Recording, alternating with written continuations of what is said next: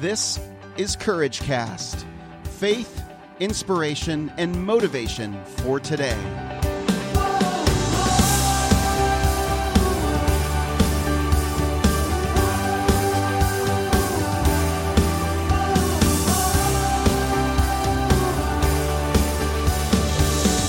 Well, hey, friends, this is Eric Nordoff, and you're listening to another episode of Courage Cast. I hope you're having a great day, and I hope you're enjoying this series with Bob Burg, the author, the co author of The Go Giver, a little story about a powerful business idea. Well, in this episode, we're going to continue my conversation. It's a four part conversation with Bob. And in this episode, we dive further into the book, of course, and we discuss the the behind the scenes character development and why some of these messages are in there and, and what led up to these uh, messages. And and we expand on the points of the book. We expand on the, the five laws of stratospheric success. So without further ado let's dive into it. Let's jump into it. I keep saying dive and jump. I'm sorry but that's just my way of saying, let's get to it. This is my interview, second part of my interview with Bob Burg. All right, well, let's dive into the Go Giver. Um, uh, of course, we've got the five laws the law of value, the law of compensation, the law of influence, the law of authenticity, and the law of receptivity. Um, which law do you believe is the hardest to understand and put into practice, and why?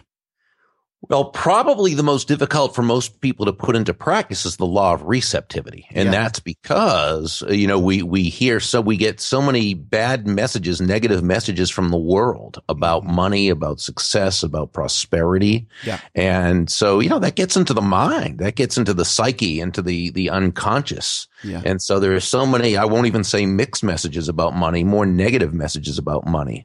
So I, I think that's one of the, the most difficult uh, uh, things. And we often hear people say that, you know, the first four laws, wow, got them right away. The, the fifth law took me a while to, to really get my arms around. And we've actually heard people say that this, that the, that that chapter in the book gave them permission for the first times time in their lives to understand why it was righteous to receive, why it was good to receive. And we, you know, of course we take that as a compliment, but we feel badly that that is the way of the world, that, that, uh, you know, someone who's out there, uh, looking to provide value to the world, uh, you know, is looked down upon. yeah. And, you know, so, so often, but the, the, the, the, um, foundational principle is the, the, the law of value. Mm-hmm. And this one, which says, your true worth is determined by how much more you give in value than you take in payment. It, it's it's a little counterintuitive and sounds almost counterproductive when you first hear it. Mm-hmm. What if more in value than I take in payment? I'd I'd go broke that way, wouldn't I? And we simply we have to understand the difference between price and value. Uh, price is a, a, dollar figure. It's a dollar amount. It's finite. It is what it is. Mm-hmm. Now, value, on the other hand, is the relative worth or desirability of a thing, of something to the end user or beholder. In other words, what is it about this thing, this product, service, concept, idea that brings so much value, uh, so much worth to the other person that they will gladly exchange their money for it and be ecstatic that they did while you make a very healthy profit. And it might be someone, uh, you know, in your, your network marketing organization and they have a, a, you know, it could be personal care or weight management or oils, who knows? But whatever it is, the, the product itself, this person who's who's purchasing it, let's say as a retail customer, they are purchasing it because they believe that the value they are receiving for it is of great is greater than the financial price they're paying for it. Mm-hmm. You know, when we talk about sales and we talk about selling, we need to ask the question, what is selling? Because so many people say, Oh, I can't sell or I don't want to sell. I don't like selling. Well, that's because they're looking at selling as something you do to someone, not as something you do for someone. Mm. People often think, well, sales is trying to convince someone to buy something they don't want or need. No, that's called being a con artist. That's not being a salesperson. I define selling, Eric, simply as this. It's discovering what the other person wants, needs, or desires and helping them to get it. Mm. When you do that, now we reframe selling. We look at selling in a, in a totally different way.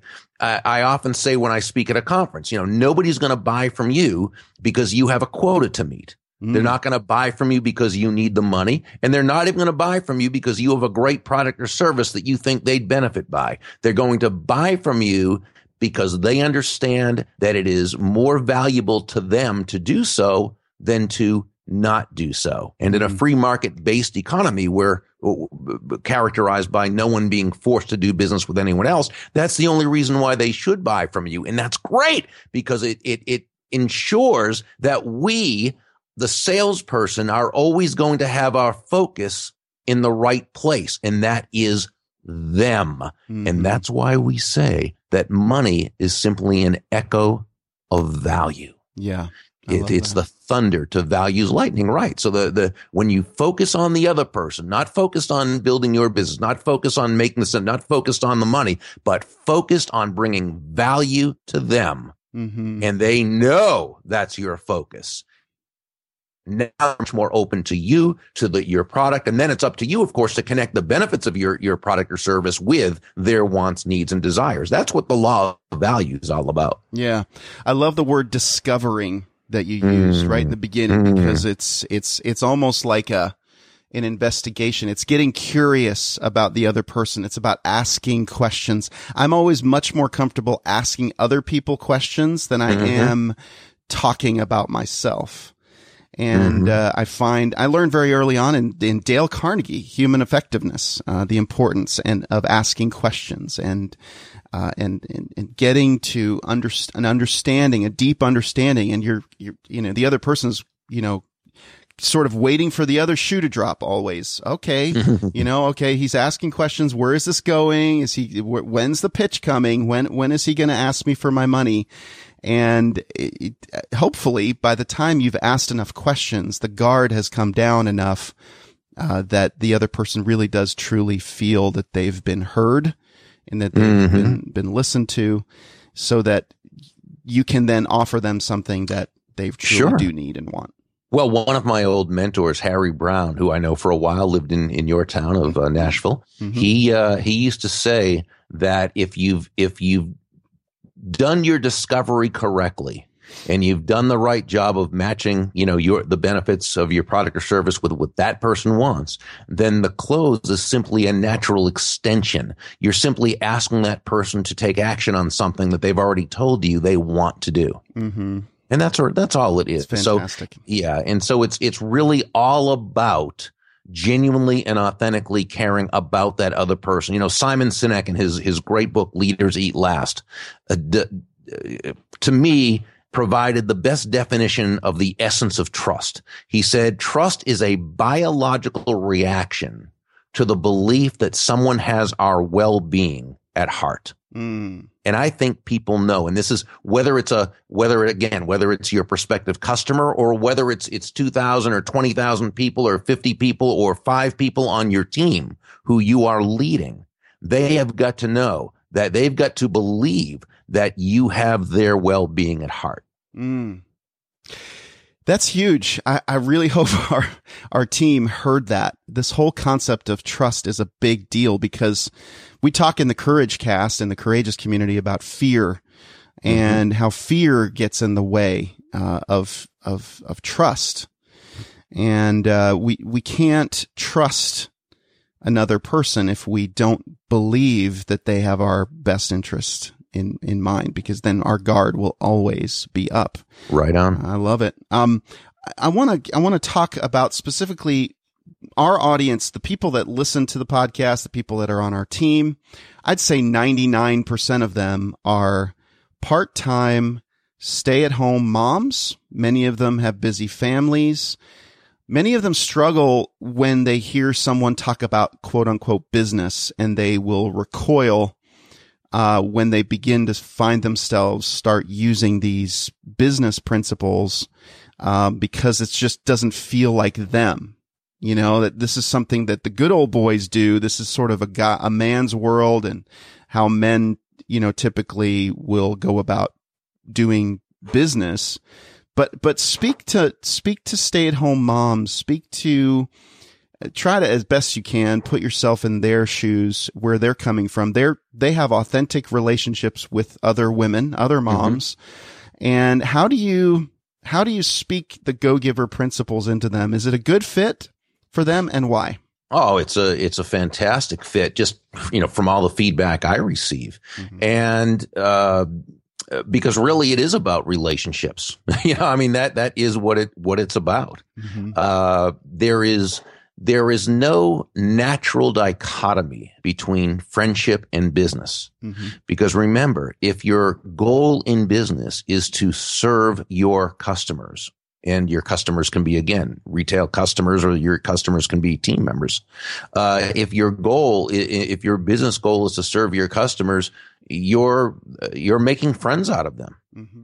Uh, so I, I think what we need to do when we if if we hear a word like business and recoil, I think what we need to do is tell ourselves a different story about it. Just like Nicole Martin in the book, mm. uh, the, who we call the CEO right. who who grew up with the you know the idea that you were either wealthy or you were righteous, right? Mm-hmm. And she had to tell herself a different story because she had an opportunity to find a way to serve millions and millions of people with the uh, uh, with the product that she developed, the educational product, and she almost uh, sabotaged herself. Right. But instead, she told herself a different story. She yeah. said, yeah, it's business and great.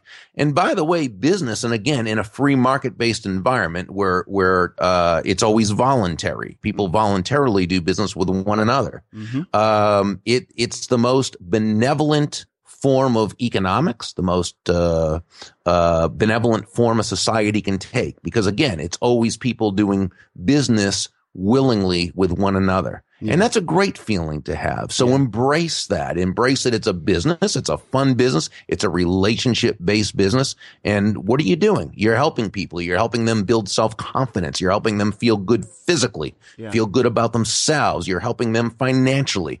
And so, uh, yeah, I think it's feel something good to about. Celebrate. Start telling your story. Yeah. Start telling that, that story of this is something I'm doing that's really, really good for these other people and mm-hmm. my friends. And, and, um, you know, it, what will happen is, is a natural response will be people will be interested in, in, in this product as well because of, sure. because of the benefits. Well, that's a good place to stop with Bob Burg, my conversation with the co-author of The Go Giver. Love hearing these inside stories, these insights and further expansion of the book and what went on and what his deeper meaning was behind the book. And tomorrow it's going to be just like it. We're going to dive into some other things that that he had intended with the book, or even hadn't intended with the book, that will um, will be surprising. Uh, what the response was like. So. I'm excited to share with you more of my conversation with Bob Burg, and that we'll get to that tomorrow. And then, of course, on Friday, we'll finish up with the fourth part of my conversation. Well, that's it for me, friends. If you like what we're talking about here, you can share about it and participate in the conversation at courageouscommunity.com. Go to the Facebook group there and uh, start con- talking about what you like, what you didn't like, what impacted you, about what Bob said in this interview in this part of the conversation.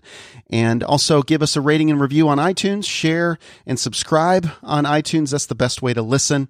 I love hearing your reviews. And uh, the more reviews we have, the more, the more people find us, find the Courage Cast and participate. So thanks so much, friends, for your involvement in that and sharing that. And lastly, if you would like, you can sign up for our email list and we will send you a free one hour download of Who I Am in Christ that you can listen to and resonate with what God says about you in Scripture, what He says about Himself and what He says about you. And uh, you'll hopefully be able to see faith rise and fear be diminished. And that's the goal, is for all of us to have the courage to press on and pursue the things that we are doing. The ordinary becoming extraordinary. So I appreciate you, friends. Thanks for listening, and I'll be back again on another episode of Courage Cast.